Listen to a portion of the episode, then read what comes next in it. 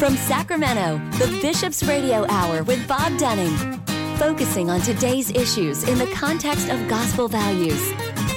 Now, here's Bob Dunning on Relevant Radio.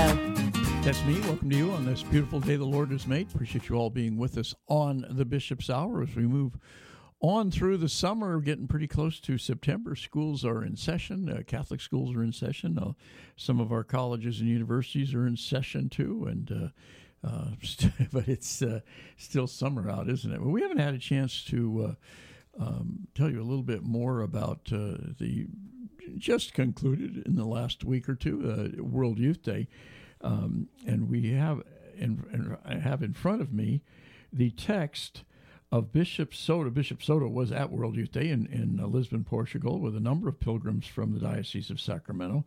And I'm going to share with you the text of Bishop Soto's homily from Wednesday, August 2nd, during the Mass he celebrated for the pilgrims from the Diocese of Sacramento at the Church of St. Anthony of Lisbon, Padua, in Lisbon, Portugal. The homily is based on the readings of the day and reflects the themes proposed by the Holy Father for World Youth Day. Bishop Soto um, um, also included. Uh, there was a great photo that uh, uh, is, if you can go to scd.org, the, the website uh, of uh, the uh, bishop, the photo uh, at sunrise in Lisbon. Uh, Th- these are the words of Bishop Soto. The face of Moses radiated God's presence. The prophet's face reflected a glimmer of what he witnessed as he stood in the almighty presence of God. Moses was considered a friend of God because God had befriended him. Moses could stand in his presence and live. His radiance was the glow of friendship. The radiance of God on the face of Moses struck fear in the hearts of Aaron and many of the chosen people. There was something about this radiance that was overwhelming. This was so much so that Moses had to wear a veil over his face. Moses still encouraged the people to come close to him so that he could relay to them all that God had spoken. The story of Moses is an important is an important one for us to hear. Being in the presence of God did not make Moses look glum or gloomy. He was radiant. His face reflected the incredible beauty and glory of God. The face of Jesus reflected an even greater glory. His humanity did not hide the glory of his divinity. He revealed a glory greater than the radiance of Moses. He wanted his disciples to reflect this same glory. Like Moses in this, his conversations with God, we come to reflect the radiance of Jesus when we draw near to the Lord and converse with him. Jesus wants to make us radiant with his wisdom, mercy, and joy. Jesus wants to shine in us and have us enlighten the world with the glory of his presence. The gospel today presents us with two parables the hidden treasure and the pearl of great price. In the first parable, we are told that the person who found the treasure out of joy went and sold all he had. This person, even before he possessed the treasure, reflected an exuberant, generous joy, selling everything he had. The treasure of the kingdom was already apparent by the joy with which he sold all he had. The joy and generosity were as much a part of the kingdom as the hidden treasure itself. The friendship of Jesus is the great treasure for which the human heart is searching. These are the words the the um, homily from Bishop Soto, August 2nd, in Lisbon, Portugal, to uh, Sacramento pilgrims um, uh, there gathered there for World Youth Day. For too many, the treasure re- the, for too many, this treasure remains hidden. Jesus has revealed this treasure to us. Through the wound of his pierced side, Jesus has opened up the treasure of his most sacred heart. The more we contemplate the wisdom, mercy, and joy found in the sacred heart of Jesus, all the more will we radiate the joy and the generosity of Jesus in our own lives. Today, we have spent time reflecting on the integral ecology needed to change the social and moral climate of our world. We must change if we want the climate of the world to change. An important part of this change is changing our mind. Understand that we are part of nature. We have a human nature that roots us as part of creation and opens us to the divine. The divine treasure of God's mercy is revealed by God's creation. Psalm uh, 19 sings, "The heavens declare the glory of God; the firmament proclaims firmament proclaims the works of his hands." This treasure remains hidden for those who choose only to see the world as a reflection of themselves and not as the work of a creator. To see the hand of the creator opens a treasure more beautiful than all of creation. Knowing Jesus, we come to know ourselves and the world as created in the image and likeness of God. We come to know the destiny to which our human nature is called. The wisdom, joy, and generosity of Jesus radiate a vision for a new humanity, for a new creation. This begins as it did for Moses. We must come into the presence of Jesus in the Blessed Sacrament, contemplate the treasure of the Eucharist, converse with him, and enter into communion by receiving him into our hearts. In the wondrous mystery of the Eucharist, the fruit of the earth and the work of human hands reveals the awesome presence of Jesus, body and blood, soul and divinity. Here is the kingdom revealed by Jesus. With joy and generosity, he gives himself to us. With joy and generosity, may we receive him. In this morning's catechesis, you reflected on Mary going in haste to visit her cousin Elizabeth. She had a great treasure hidden within her. The, the reading from Luke told us how Mary revealed this treasure to Elizabeth by her joyful generosity. Even before Jesus was born, Mary was giving testimony to the joy and hope of the gospel. Let us ask Mary to show us the joy and hope of her beloved Son, Jesus, found in the holy treasure of the sacrifice of the Mass. The mystery of the Eucharist reveals this the great culmination the great culmination of all creation. All of heaven and earth, along with all of humanity, is united to Christ Jesus in radiating the awesome glory of God.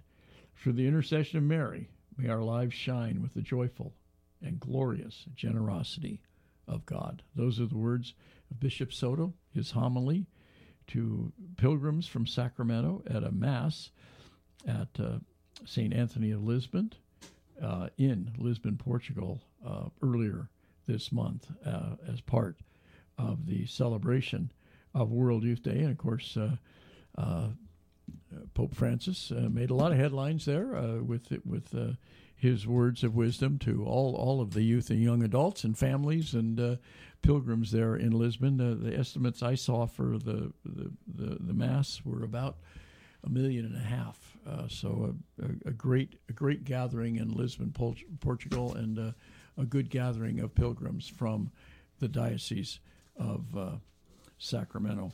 Also, um, the uh, a lot a lot happening here in the diocese. Uh, um, while you look that up, I have a question for you, if yes. you don't mind. Um, what what are the events? I mean, I know we've listed things like most that happen at the World Youth Days. Are like a, it's a lot of people getting together. I'm imagining, and, and it's just it's. Well, there are a lot of there are a lot uh, on a diocesan level, and then a lot on a uh, international level, if you will. I think one of the some people camp, some people stay in hotels, some people stay, uh, you know, Airbnbs, some people mm. stay with families, uh, some stay in parishes. Um, uh, they, they moved around. Uh, there was a World Youth Day in Denver.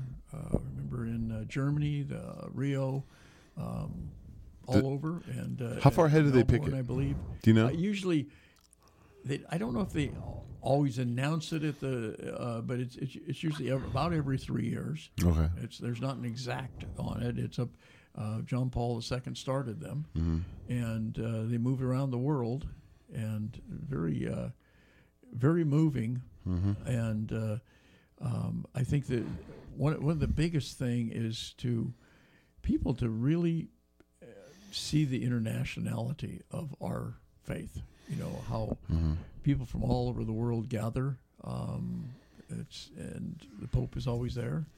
Uh, usually makes a, a grand entrance of one kind. I, I know uh, Pope Benedict came up on a, a boat in the river uh, when it was in his home country of Germany, um, and uh, I remember uh, in Rio, I think uh, Pope Francis said, he says, I know you're all busy. If you if you don't have time, just read Matthew 25, you know, and do it, you know. So uh, just a just a lot going on, and uh, a lot of a lot of pilgrims from the diocese of, of Sacramento, and uh, the bishop had a special mass and a, and a, dinner for, for people from Sacramento that they could join, and had, had some events here prior uh, had a, had a mass and a dinner up at uh, St. Isidore's in Yuba City before they all left as, right. as well. So uh, just a just a, somebody called it a Catholic Woodstock. I don't know if that's an exact. So every three years, yeah, it's almost yeah, like yeah, Catholic. You know, it's almost but, like a uh, Catholic Olympics. but, almost uh, every three to four years, they pick a new city. but it it was uh, it, it was always a, and I, I I remember hearing from a number of people about how much they came back to the faith, or their faith was renewed, their faith was strengthened by attending a World Youth Day. Um, Yeah. That it was that that powerful of, of a presence, and you know, there's. I don't know if there should be, but there is there there there is strength in numbers. You know, when you see a, a, a lot of people gathering, you know, when two or more of us gather in His name, well, when you two or more million gather in His name, it's powerful stuff. Yeah, you always you you kind of always hear that term in a negative connotation, but it's always a, it's a very positive connotation because oh yeah, you, absolutely. you you it, it is comforting to know. I mean, even if it's something as simple. I mean, take faith completely out of it. Like if you're you're sitting in a coffee shop reading a book and you see somebody else is reading that book, Yeah. you kind of lock eyes. You guys what you want to talk about. Then all of a sudden someone else walks in. You know, next thing you know, you're all in this discussion and you have this thing in common, and It doesn't always mean you're on the right path, but there's something Right. about uh, that uh, uh, that you you don't like, especially when we're talking about uh, uh, something that you consider to be good, just something to be moral, good for the world. right. Uh, you like to know that other people are on board too. Yeah, yeah, yeah. Because I think everyone always sort of has that in the back of their head, like you know, is this, you know, no, and again, not necessarily with faith, but is this, is am I doing the right thing? Is this the right? Is, is do I feel is this feeling I have? Is it right? Is it this? Is it that? And the more people that all of a sudden you like, I can imagine like if somebody had that feeling about about the, the church, and then they go to World Youth Day not knowing what they're going to see, and then there's thousands of people. It's Millions. probably yeah millions. There's probably a very large relief in them that goes, okay, uh, Yeah, I'm amongst my, and, uh, my I mean, people I, here. I still remember my dad always telling us about the universality of the church, of the Catholic Church, and, and how unique that was, you know. And uh, uh, this is, you know, just another thing that, and it always impressed me, you know, that we could go to mass in some small town in Idaho, and uh, Mm-hmm. by golly, it was the same mass we had at my home parish at St. James in Davis, you know. And, Right. and uh, I was always always very impressed with that. And and here you're seeing it worldwide, Mm-hmm. you know. And ga- gatherings are, you know, there we're a, a church that's all about community. Well, Mm-hmm. this is this is huge community, and I'm I'm really pleased that uh, the secular press is is covers it quite extensively. They Yeah. cover it as a as a as a very big event, uh, as they should. They do certainly in the in the country where it's held, but also, um, you know, where, wherever it is, um, it's uh, even even you know the the secular press here in the United States covers it. Mm-hmm. And the Pope usually, when he gets back on his plane to, to go back to the Vatican, he he holds a pretty wide open press conference with the with with the press on the plane. He goes to the back of the plane where the press the press is, and sits down and faces them and says, "Have at it." Right. You know that that's that's and is very generous with his time, very forthcoming with his uh, with his answers, and uh, um, is, is you know he's you know John Paul II was the same way. Um, Benedict, in, in some people's minds, I think ma- was maybe a little more reserved. He was such an intellectual, but was also very uh, very forthcoming, and with uh, you know each each had his own his own way of spreading the faith. you Hey, so I think I had a hard act to follow. I mean, Uh, everybody. I mean, yeah, yeah. everybody loved John. A generation and a half grew up with him, basically. Yeah. So I mean, it's yeah, it's it's it wasn't an easy task going in. yeah, for sure. But, y- you know, he followed him well, and then Yeah. uh, and then saw that that uh, he couldn't continue. He didn't feel like he had the vigor and the strength, and and that took a. I, I just think it took enormous courage for Benedict to, to face the reality of that, Mm-hmm. and uh, to say, "I'm, you know, I'm gonna, I'm gonna step aside." Uh, that's, uh, you know, unprecedented, of course, and uh, and yet I, I think it showed the ultimate humility of Pope Benedict. Yeah, we do see a lot of people nowadays in different jobs that sometimes people are like, you know, maybe maybe they don't they don't have it anymore, or they don't feel mm. there. Then you tell there's something different about them, but they don't they don't want to walk away from it, and uh, you kind of want to you, want to help them, and kind of. And he just said, you know what, guys, I don't think I have it. And it's like it's like he just he he did it on his own. That takes a tremendous remained- courage. He remained, you know, a, a, a great and faithful servant. Yeah. and and you know, it, it's interesting. I had a I had a friend who was a, a broadcaster for a long time, and finally decided to hang it up when he was about eighty five years old. But Hmm. but he felt he, he and I thought he was still great. Right. He was a sportscaster, but um, and he told me he said, you know, I got advice one time, and he said from Bill Walsh, the old 49er coach, and he said he told me it's better to go out a year before you're ready than a year after. Yeah.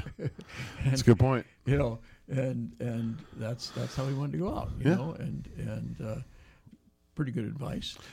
Uh, yeah, I mean, for somebody who I actually um, met Walsh and uh, did a little bit of stuff with him when I worked for the Niners, and he came back for a little while just as a, an Yep. advisor, and he he did it because he wanted to because he was bored not having football in his Right, life. right, right. But I mean, you know, it's it's nice to have that that decision making where you're like, I can I can go back and do this for fun if I want to. Yeah, and and and obviously, like in Benedict's case, I mean, he's like you said, he's he's stuck around in a capacity and and done a lot of things. But yeah, it's very courageous to just say, you know what, I don't think I I can Yeah, do this. especially especially for a pope, which is Right. you know a lifetime appointment. Right. Um, you you we we have you know uh, you, don't think of very many lifetime appointments. Federal judges, U.S. Supreme Court judges. Um, But even they we've- retire. We've, had a few retire. Yeah, Yeah. yeah, But it's it's more common. It was uh, obviously for Benedict. It was a, a really hard decision. I'm sure. There's a difference between a job and a calling, I guess. Yeah, it's, well, easier. yeah. It's easier to retire from a job.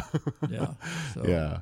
Anyway, it's But it's, uh, I, you, you mentioned three things I thought were interesting, or two things that are interesting. There's a boat, a plane, and the Pope Mobile. He's got like a whole yeah. land, sea, and air. He's got it all. Well, yeah, I remember um, getting to um, attend when Pope Benedict hmm covered. Uh, he came to New York uh, and visited Ground 0 hmm before it had been rebuilt. Before the the big buildings went back up. This was, this was like when it was like under the It ground was- because of the parking structure, it right? was, Uh, it was a pit. Yeah, it's a it was big just a ditch big, in the middle of Manhattan. I Yeah, mean, it was it was really really deep. I mean, it was probably i- like the sidewalk, the street level. Mm-hmm. It was all fenced off. But if you walked down the sidewalk and looked down in this pit, you're probably looking 20, 30 feet down. Mm-hmm. You know, and it was just all all dirt. wasn't that where the parking structure a lot of that was, and other things like that underground?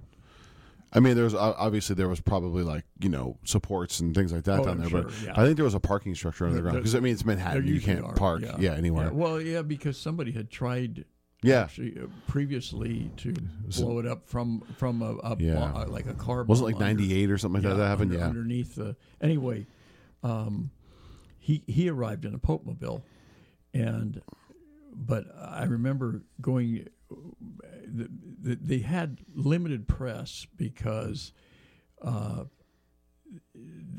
it's very small. I mean, it's not small; it's a big pit. But but they obviously the whole world wanted to be there. right. You got to say no at some point to certain people. Yeah, And and so they had the print media, they had radio, and I was representing radio uh, and print, and and then uh, TV, Mm-hmm. and and everybody in the world, like I say, wanted to be there, but they had what they call a, a pool reporters, where you you shared your stuff with other reporters, and and they limited it, and just luck of the draw, I got to be one of the pool reporters Mm-hmm. so was was down in the pit, and the Pope was supposed to come, I believe, about nine or ten in the morning.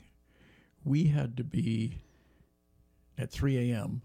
at the headquarters of the hotel where they were checking us with the the sniffing dogs and Oh, right, right. everything else, and then they put us on buses, and you know with the police escorts on all sides of the buses. We're going through Manhattan in the middle of the night, Right. really.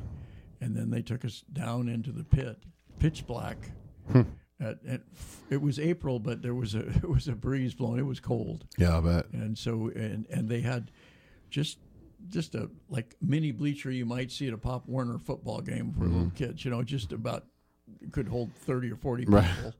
And and then there was a uh, a kneeler for the Pope. Mm-hmm. We were maybe 20, 30 feet away from that and sitting in the bleachers. And it had a candle and water, and the candle would be lit. And and the Pope eventually came. There was a big ramp, wooden ramp coming down. The Pope mobile came down that, Hmm.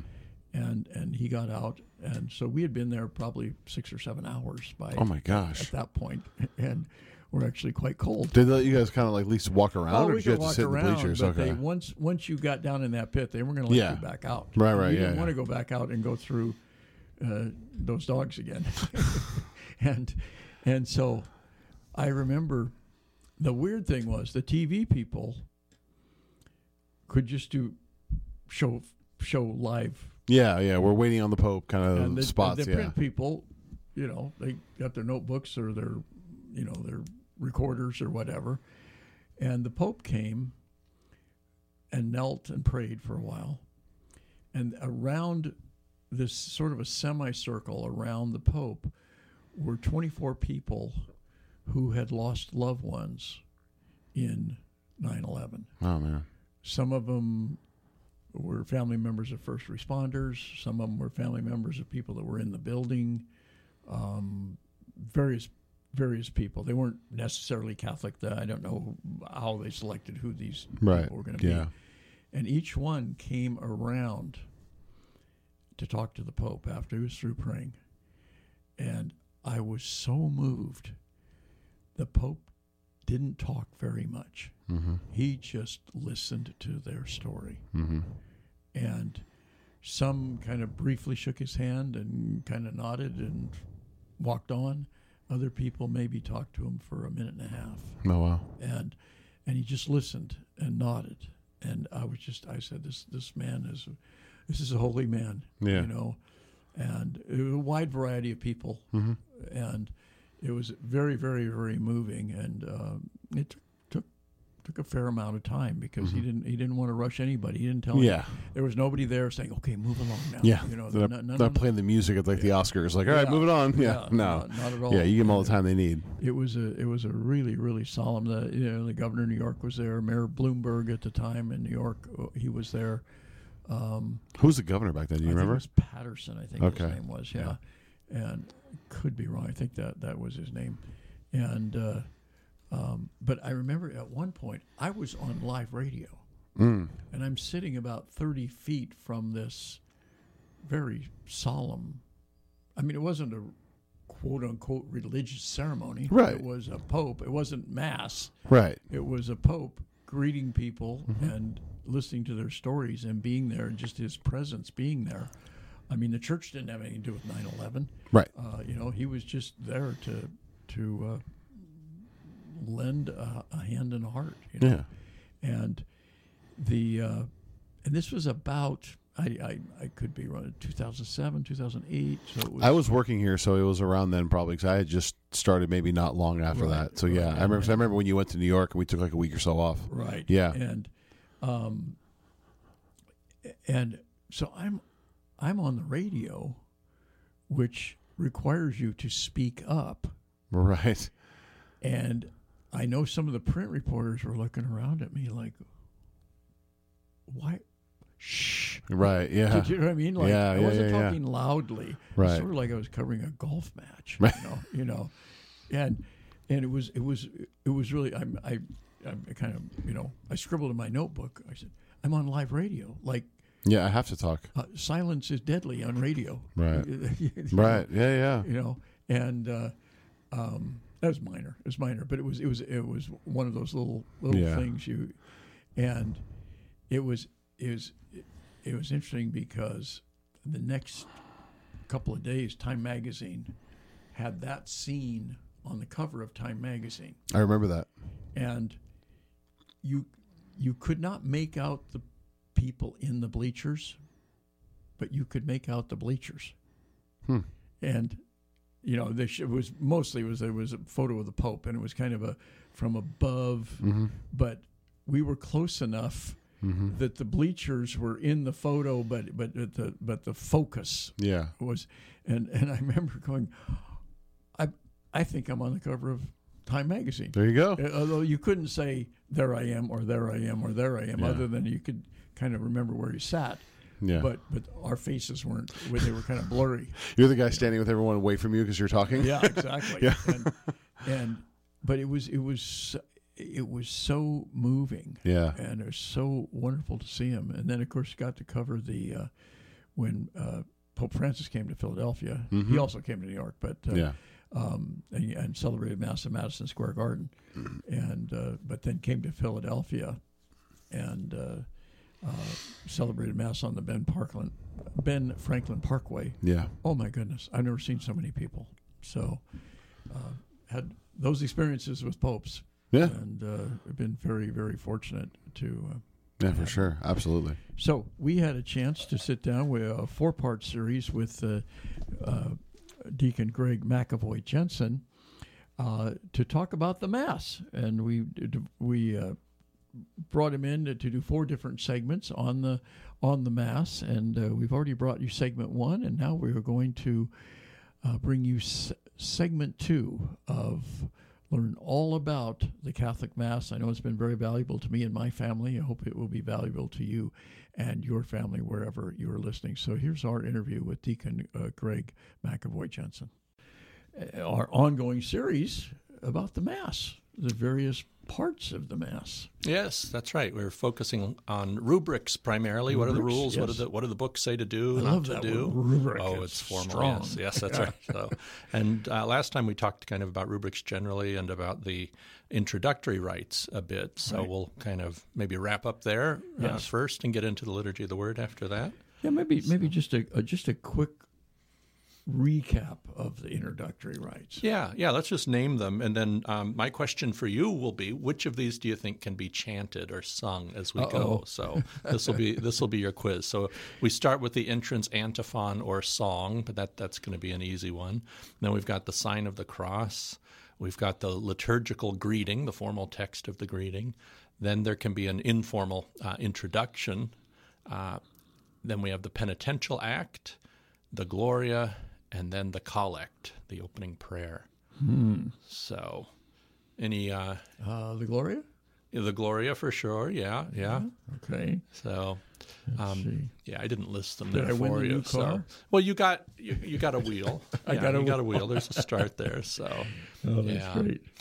but That's uh, great. Wow. but the in in reality, other than the the introductory words that the priest himself might choose to compose to introduce the liturgy of the day, or uh, everything can Everything. be chanted. Yeah, the whole thing, Wow. uh, beginning to end, has uh, musical settings for it, etc. So, anyway, Wonderful. a little trivia there. Yeah. for you, but Trivia, but important trivia. important trivia. I think so. Yeah. Isn't it weird that word trivia comes presumably from trivial, which means insignificant? Yeah. Where this trivia, a trivia to me is just like minor or lesser or something. It's mm-hmm. not big deal. But, right. Yeah. But by golly, that's important. Yeah. I think so. Yeah, absolutely. And we'll we'll come back to that, I think, as we get Yes. into talking about liturgy of the word, what parts Yes. can be chanted or sung. So, and th- there's one other piece to it that cannot be chanted or sung that wasn't listed in that litany. Right before the opening prayer and after the Gloria, um, there's there's one more liturgical element, and that piece is often forgotten, and that's silence. A period of silence. The priest says, "Let us pray." Right. and his the intention there is let us now start to pray in silence uh, essentially and then he collects all of our separate individual silent prayers together with the collect but uh, anyway that, that's i think a, another important piece not just the singing but uh, an actual period of silence and i think if we include it regularly folks start to expect it and and can utilize it when it comes as opposed to wondering if something's wrong Yes, or yes. are we just waiting for the transit of the altar Yeah. server with the book? Is that Right. what's happening now? Where Right. he's late, she's late, and so we're waiting, or or is this something This we're supposed really to do something with? So, Yeah, yeah, it it, it is. Uh, yeah, I could always, I know, especially w- w- when we would go to mass with young kids, I could use a, a few moments of silence prior to mass. right. You know, Yes, and and depending on the squirreliness of the kids, the parents may need a few hours of silence afterwards hours, as well. So yes, yeah, I've, right. I've been there. Yeah. yeah, Yes. yeah. We used to. Uh, uh, our threat was no pancakes after mass. Oh, you were good. Okay, for ours, the the um, the carrot, so to speak, was donuts. Typically. Donuts, So, yeah, but but pancakes, that's a little more Yeah. elaborate. Yeah. yes. So that that the collect then concludes the introductory rites. If you're a one of the kids uh, who all you can think about is pancakes, at this point you'd notice the big changes. You get to sit instead You of get to sit, stand. that's so that's right. that's the big Yeah. transition as we leave the introductory rites and go into the liturgy of the Word. But I, I I- you know, just talking about kids, we, we we didn't we didn't ever really have any big problems. I mean, I there was probably a time or two where a kid maybe was getting sick and we w- weren't aware of it and they were just cranky. But I really think it's important as as much as possible that they really do come. They know that this is what mom and dad do on Sunday morning, and that they they or maybe even Saturday evening, um, and that this is an important part of our lives, and that one thing that we we always tried to do was go over the readings with them. When they got old enough to to we have four kids in three years so they were all pretty young at the same time and then you know moving along if we go over the readings on saturday evening just uh, not uh, some big formal lesson but just uh, maybe over the dinner table or something when the readings happened on sunday morning they would perk up just like they were hearing a nursery tale or something, you know, because because oh, this is what we talked about. This was this prodigal son thing, um, where the dad and the son and and or, or Martha and Mary, you know, or any one of the readings. Um, it really brought them into the mass in a way that maybe they they well, okay, this is just going to go on for a while, and I don't understand any of it, and you know, but the, the, the, the going over the readings with them ahead of time really helped them. Good. I'm glad that worked for you, and Yeah. you're going to have to write up your specific techniques there Yes, because right, for right. ours, I, I would have one of the kids read at least the gospel while we're driving to Uh-huh. church. Yeah, yeah. And then the kids always told me afterwards, no, we didn't like doing that because then it was boring. We already knew the reading. Oh, we already knew it. Oh, that's okay, interesting. well. yeah. Well, it probably would be age, uh, depending on the age. Maybe. You know, and and and you know, if you have more than one kid, you're dealing with different ages in the same car. Yeah, that's know? right. Yeah. So yeah. Yeah, very good. Well, and then speaking of kids, as we get to the liturgy of the word, one huge uh, parenthetical statement we need to make here is um, the kids might go somewhere else for this part of the liturgy. Right. This is the moment when kids could be dismissed Right, for yeah. their own, uh, you know, especially the, the young ones. They uh, do that really in our kids. parish. Yeah, Good. Yeah, yeah. yeah, yeah, I know some stopped uh, during well during the pandemic. That Right. really uh, was was impossible to keep folks gathered. Um, but we're past that now, and that's something that's uh, Well, allowed and the in, in all our that- parishes. Was very heartening to me. We we just uh, talked with Bishop Soto, and he said that uh, uh, the churches were packed on Easter Sunday. I mean, they always used to be packed on Easter Sunday, and then we had the pandemic, and and and even though it seems to be in the rearview mirror, some groups have just been hesitant to come back. Some for for very good reason uh, because they've got medical issues, but that uh, for the most part we're maybe back to where we were, which is real encouraging. Yeah. Yep. It's great to have the people back, and then just uh, we we just have to make sure we're taking good care of them. Exactly. Uh, now that they're here, so good. So yes, after the, the kids are dismissed, we we have uh, the readings, and some of the interesting rubrics um, on on this piece are about the books themselves. You know how we bless liturgical objects before they get used, etc. Um, one interesting comment, uh, not in the general instruction of the Roman Missal, but the lectionary itself has its own similar introduction, and it, it, it says that the uh, the books should not be replaced by other pastoral aids. Right. So, using the dignity of these big, beautiful uh, volumes, you know, that is something that we're to to leverage rather than you know, oh, I'll just print it out and carry it up on a sheet of paper or something like that. So, um, it's interesting too that it the same. Um, uh, actually, no, the general instruction uh, brings in silence as an important element in the liturgy of the word. And you don't have to apply it throughout the liturgy of the word, but it says uh, after a reading or after the homily, all meditate briefly on what they have heard. So it, it's not enough silence to create awkwardness, except maybe for a community that's not used to it. Right. Um, so, but but at some point in the liturgy of the word, there some time for actual meditation. You know, not not just a catch your breath, but enough time to do a little bit of, of meditating on it. So, uh, I think that's pretty beautiful too. Yeah, and, and very important. Yeah, yeah, absolutely. It, it, it is interesting that uh, every aspect of the mass is important. You know, it's like uh, it's it's like somebody says, "Well, where's where are the important?" You know, maybe somebody that not not Christian or doesn't believe in the Bible or doesn't believe in God will say, "Well, where are the really important parts of the Bible?"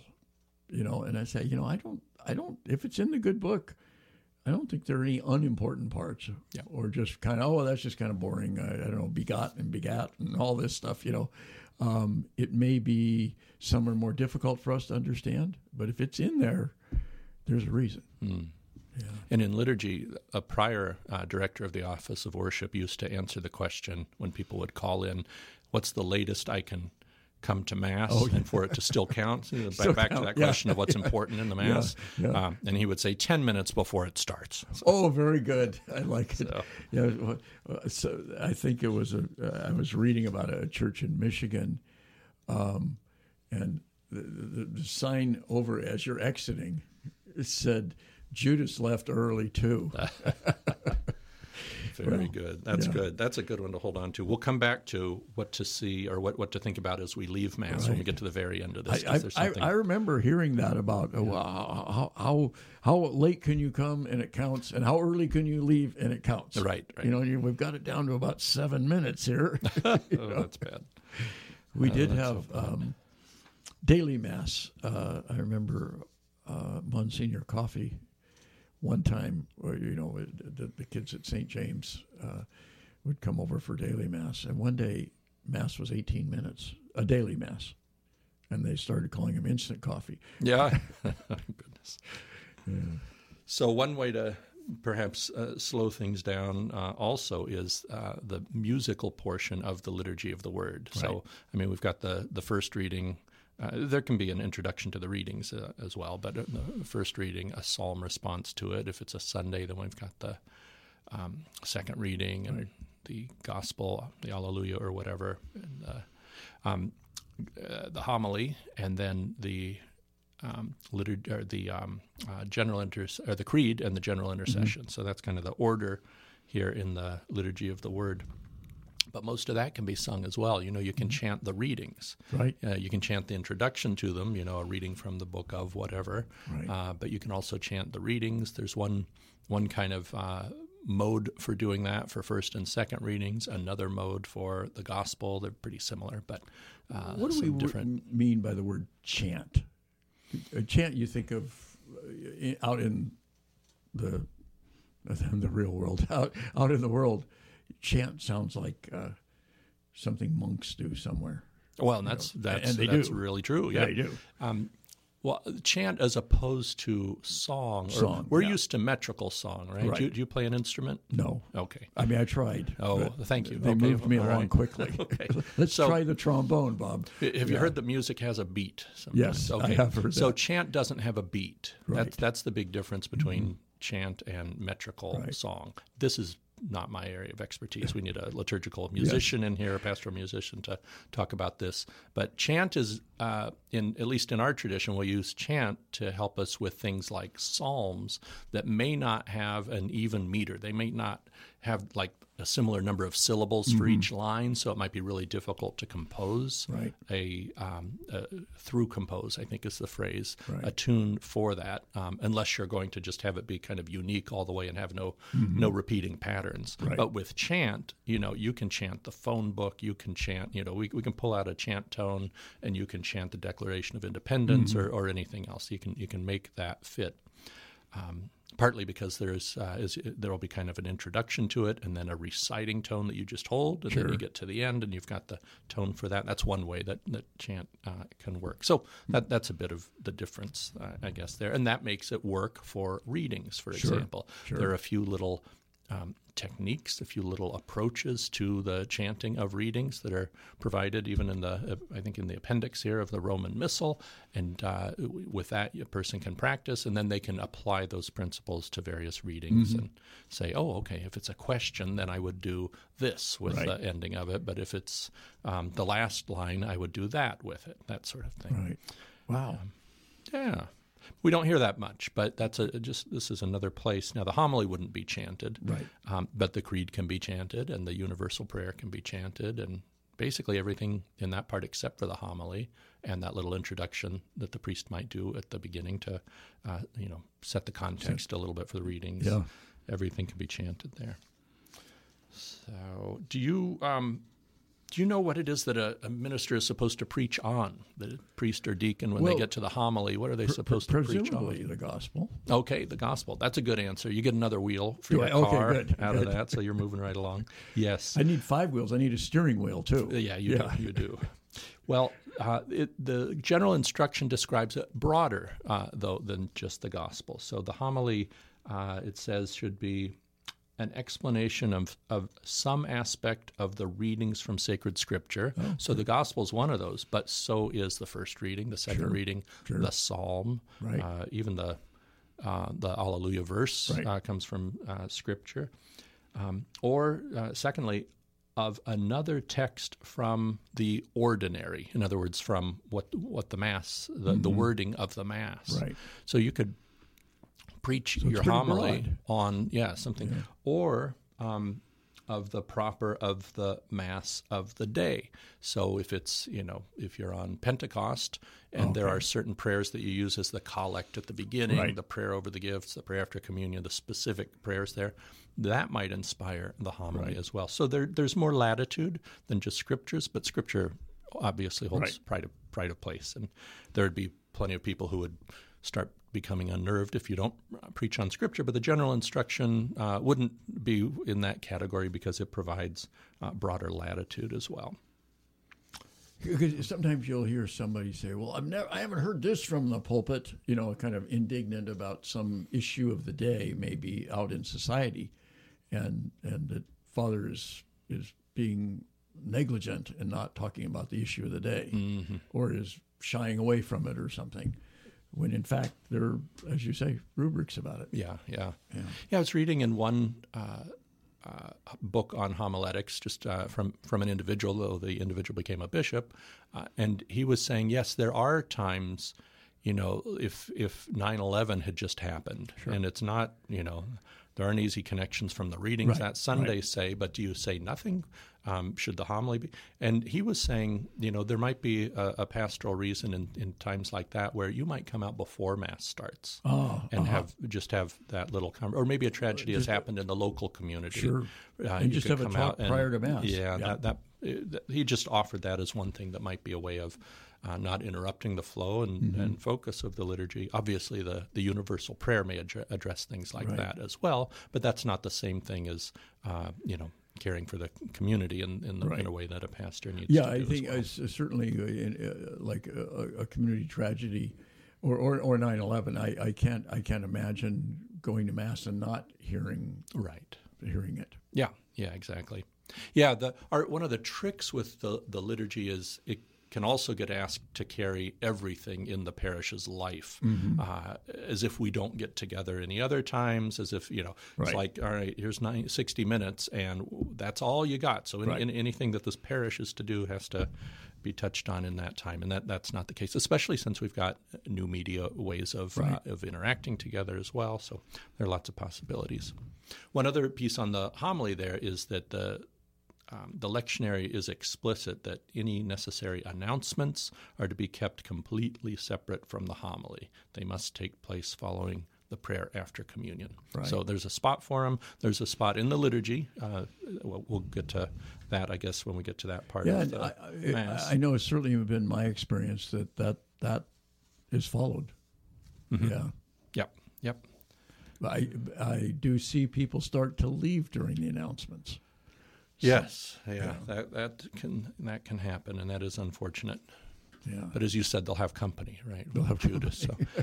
now there is another time though to leave during the mass, and that would be the point that we've gotten to right now, right after the homily. Mm-hmm. Um, there are. Uh, there's a category of people who we actually ask uh, to Uh-huh. leave, right? The the catechumens. Right. So we have a, a formal uh, dismissal of the catechumens, um, which also has the effect of highlighting their role in the parish and their need for the prayers and support Mm-hmm. Right. of the parish. But its timing is also interesting because it comes before the Nicene Creed. So they've been admitted to the Word of God already by the rite of acceptance, and and give, given the Scriptures to as as as uh, to share with us as their rule of life now, but they are not yet ready to profess the creed. Um, not specifically because they don't believe it, but because they haven't hit that stage Right. um, in in their development, and uh, which which stage is being a Christian. Um, the the creed is sometimes called the the symbol of faith, Right. and that's a uh, a way of um, describing what a what a I think a, a Roman uh, general um, would would provide to its their messenger who goes maybe from one place to, to another general far off day's journey away, and they have to authenticate some way to show that they're the real thing, Right. uh, and that this message should be trusted. And so they disclose their their password, they authenticate, they show their Sure. symbol on. Um, and that's what we're doing when we say the creed. We stand up, and for me, it's kind of like uh, the phone booth that Superman uses. Yes, right? right. He looks like Clark Kent. He looks like a newspaper media guy like you. Yeah, that's right. Uh, glasses and all, and then in he goes to the phone booth, and he then discloses to the world his true identity. And that's what we're doing when we stand up uh, for the creed, in part. And that's, really something well that put. I like that. and that wouldn't be true yet for catechumens, but by sending them forth, we let people, let them and everyone else know that that is what they're preparing for. Right. Another beautiful part is after that we have the universal prayer. Uh, so the, the creed we have on Sunday masses and, and some others, but uh, we always have the, the universal prayer. We call it sometimes the prayer of the faithful. Usually, when you hear God addressed in the second person, um, it's the priest who's speaking those words, right? God, you, blah, blah, whatever it may be in the prayer. But here in the universal prayer, it's the people saying, Lord, hear our prayer, or making a making a response directly Right. um, to Almighty God, and uh, that that's that's that's a unique, relatively unique uh, point in the liturgy when they do that, and it's another reason that catechumens aren't ready for that yet, um, because this is the time when we plead on behalf of the entire world Right. for God. We exercise our priestly. Uh, our priestly vocation, our uh, baptismal call to to plead for the world to God, and we can do that because we're united. We're we're siblings now with Jesus Christ, and so we have a standing to be able to to do that. And uh, catechumens are on their way, but not not at that point yet. So how do we how do we pick those? The Yeah, you know, I, occasionally you'll see uh, somebody roll their eyes like I can't believe we're praying for that. Oh, okay. y- You, know, Well, and- occasionally. yeah, and we, we probably shouldn't have that because uh, the the rubrics say that they should be expressive of the prayer of the entire community. So generally speaking, um, Nowadays that's tough. good you good point, good point, and uh, you know maybe it's where what we're calling the community to be. All of us need to uh, be able to pray for the common good of everyone, etc. Um, the words also, according to the general instruction, should be sober, so not flowery, but sober. Uh, be composed with a wise liberty. So go ahead, you know, a skilled person should go ahead and, and compose with the, the skill that they've got Right. Um, and in few words. That's that's a part that is difficult sometimes because yeah. we want to be really specific and we want to cover lots of different things and we have lots of thought. But it says few words, so um, that's a that's a challenge. But because they need to be expressive of the prayer of the entire community. Uh, it doesn't say so in the rubrics that you can't use any other aids to Right. compose these, but it, it would seem to me that you'd need to uh, it would need to be someone who knows the Sure. prayers of this particular community so that they can compose the prayers and uh, and it does say they should be composed with um, as if we are writing them as Right. opposed to from a volume Exactly. that made Exactly. by experts or, or something like that so Who does the composing? well ask ask your pastor Yeah. so I mean, the pastor, Pastor or either it. does it or delegates it. Yes, yeah. The the rubrics are silent as far as I can remember on who does it, but it would be. I think it's understood that it's in the local community that that is sorted out. Yeah. Yep. I know they're not distributed from the Office of Worship. I can tell you yes. that. We, that much I know. Except Good Friday uh, for the extra sure. intercession that we had. Right. I was involved in in uh, that too um, because it takes a bishop to add to the ten mm. uh, intercessions, the solemn intercessions on Good Friday. Those uh, in the parish we cannot adjust. Right. Yeah. Good. Good. And then another piece about that universal prayer is the, the rubrics say that the priest uh, uh, leads this or directs, uh, I think is the phrase, if I remember right, from the chair. So this is another mm-hmm. place where he's uh, utilizing that uh, location of authority, that symbol of his authority as the presider of of the uh, of the liturgical community here uh, to lead that prayer. So not from the altar, not from someplace else, but specifically the chair gets leveraged for that purpose. And the, the catechumens, um, Holy Saturday, um, what a day. That's right. Yeah, and a, and a long one because there are, in addition to the liturgy that we see, the the long liturgy of the yeah. Easter Vigil, there are also the preparation rites for Holy Saturday, yeah. and at some point they've got to have uh, a form of rehearsal or other. Some some parishes like sure. to sure. Um, keep it relatively obscure what's going to happen, and mm-hmm. some want to make sure people walk through things fairly right. well so that they uh, can can uh, carry it out with beauty and elegance, and, and maybe not be too mm-hmm. concerned about the logistics. They're yeah. aware of the logistics, and they can enter into the prayer. Uh, but yeah, that's that's a huge day, oh. and th- that's a day that all of Lent has been building towards sure. uh, for them, especially through liturgical rites. Well, you know, as as a cradle Catholic, I've always found that Mass to be so moving to see people. My mom was a convert, but to see people come into the church, mm-hmm. um, I guess of their own volition, so to speak. I was baptized the day I was born, and literally, and I did give permission, but but you know, to, to, to so it was being Catholic was from my very first awareness Whereas my mom was a convert, and, and to hear her stories of why she converted, why she came into the church, were so inspiring to me. You know, like wow, you didn't you didn't have to go to catechism class on Saturday morning. You chose to. You know, um, yeah, it was pretty powerful. Yeah, that renews the faith of us all. It does, and uh, and uh, it's a gift, especially I think, as you're saying, for those of us who were baptized before we could remember it, exactly. to be able to see the baptism of another, right. and, the, and the church gives us the the gift um, by describing the adult version as normative for the rest, which right. partly means we can take from we can watch and observe and absorb an adult baptism uh, and know what that means for us as well. Because right. ours, though it may, might have followed a different order, maybe we weren't confirmed the same day we were right. baptized, or right. even before we received Eucharist, etc. Regardless of the specific, specifics of ours, we can understand the meaning and power of our own baptism uh, through the power of watching someone else's, another adult's. And uh, hopefully everybody leaves there and does. I heard one are their masses always three hours?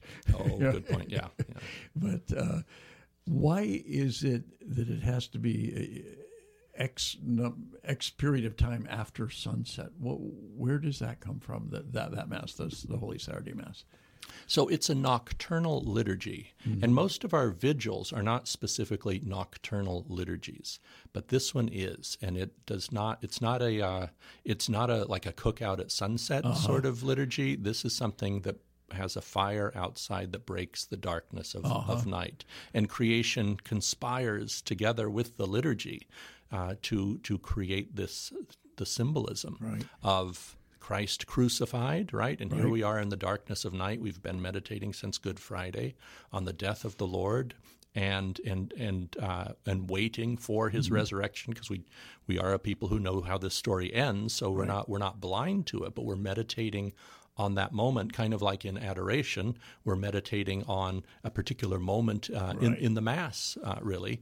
Here we continue to moment, meditate on a particular moment in the life of the Lord. An interesting one in Scripture because we, we're not told about the resurrection itself, as in how that event Right. unfolded. It's all indirect. But here we meditate in that in that space and Christ's descent into hell and the liberation that he was working that night. And we find in that darkness uh, the light of the resurrected Christ.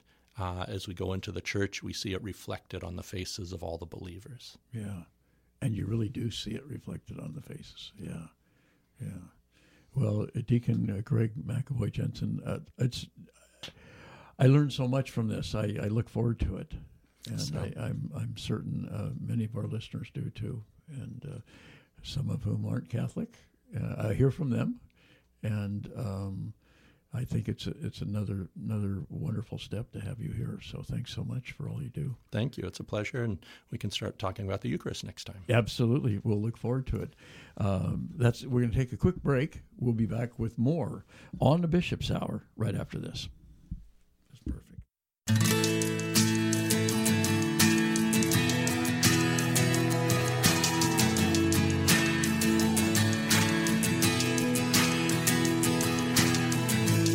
We and lift up our hands for the joy of the Lord is our strength.